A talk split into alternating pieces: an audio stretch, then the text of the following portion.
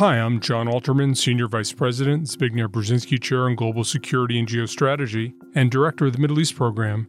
And in the CSIS 2024 Global Forecast Report, A World Dividing, I take a look at the future of Arab Israeli peace. You know, for a long time, people talked about the two state solution as a solution to this conflict. It started off when Palestine was partitioned by the UN in 1947, and the last several years, people said, well, the window for the two state solution has closed. I think the window hasn't closed, but to keep it open, we have to redefine some terms. Let's start with two and state and solution. So, two, I mean, the meaning of two seems kind of obvious, but the reality is over the last 75 years, the lives of Israelis and Palestinians have become deeply intertwined. Not only do Jewish settlements reach deeply into a lot of the areas that were reserved for a Palestinian state, but now 20% of Israeli citizens are non Jewish Arabs and they have complicated ideas about what it is to be Israeli and to be Arab. The Palestinian and Israeli economies are deeply intertwined. About 90% of Palestinian exports go to Israel, and about 50% of their imports come from Israel.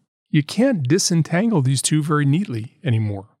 You know, after the Oslo Accords in 1994, people have said, well, we've had 30 years of experience of why we just can't work together. But I think the experience of the Oslo Accords shows the importance of working even more closely together. And here's where you get to the issue of state. I think the issue is that there needs to be a greater integration rather than less. But there needs to be some supervision, some assurances that Palestinians are getting the freedom that they need, and assurances that the Israelis are getting the security that they need.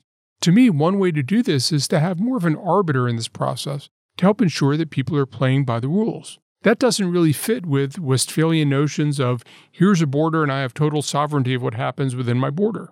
But I think we have to rethink what it is to be a state and states can't always have all the autonomy that they've come to expect.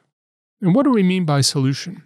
Look, all this sets up endless discussions and negotiations and conflicts. It's not a solution where each side can say, we don't have to worry about this anymore. If anything, each side is going to have to worry about more things more often with each other. But through working together rather than periodically fighting, it creates a better world not only for the people negotiating today, but for their children and grandchildren. To read the full 2024 Global Forecast Report, please visit csis.org.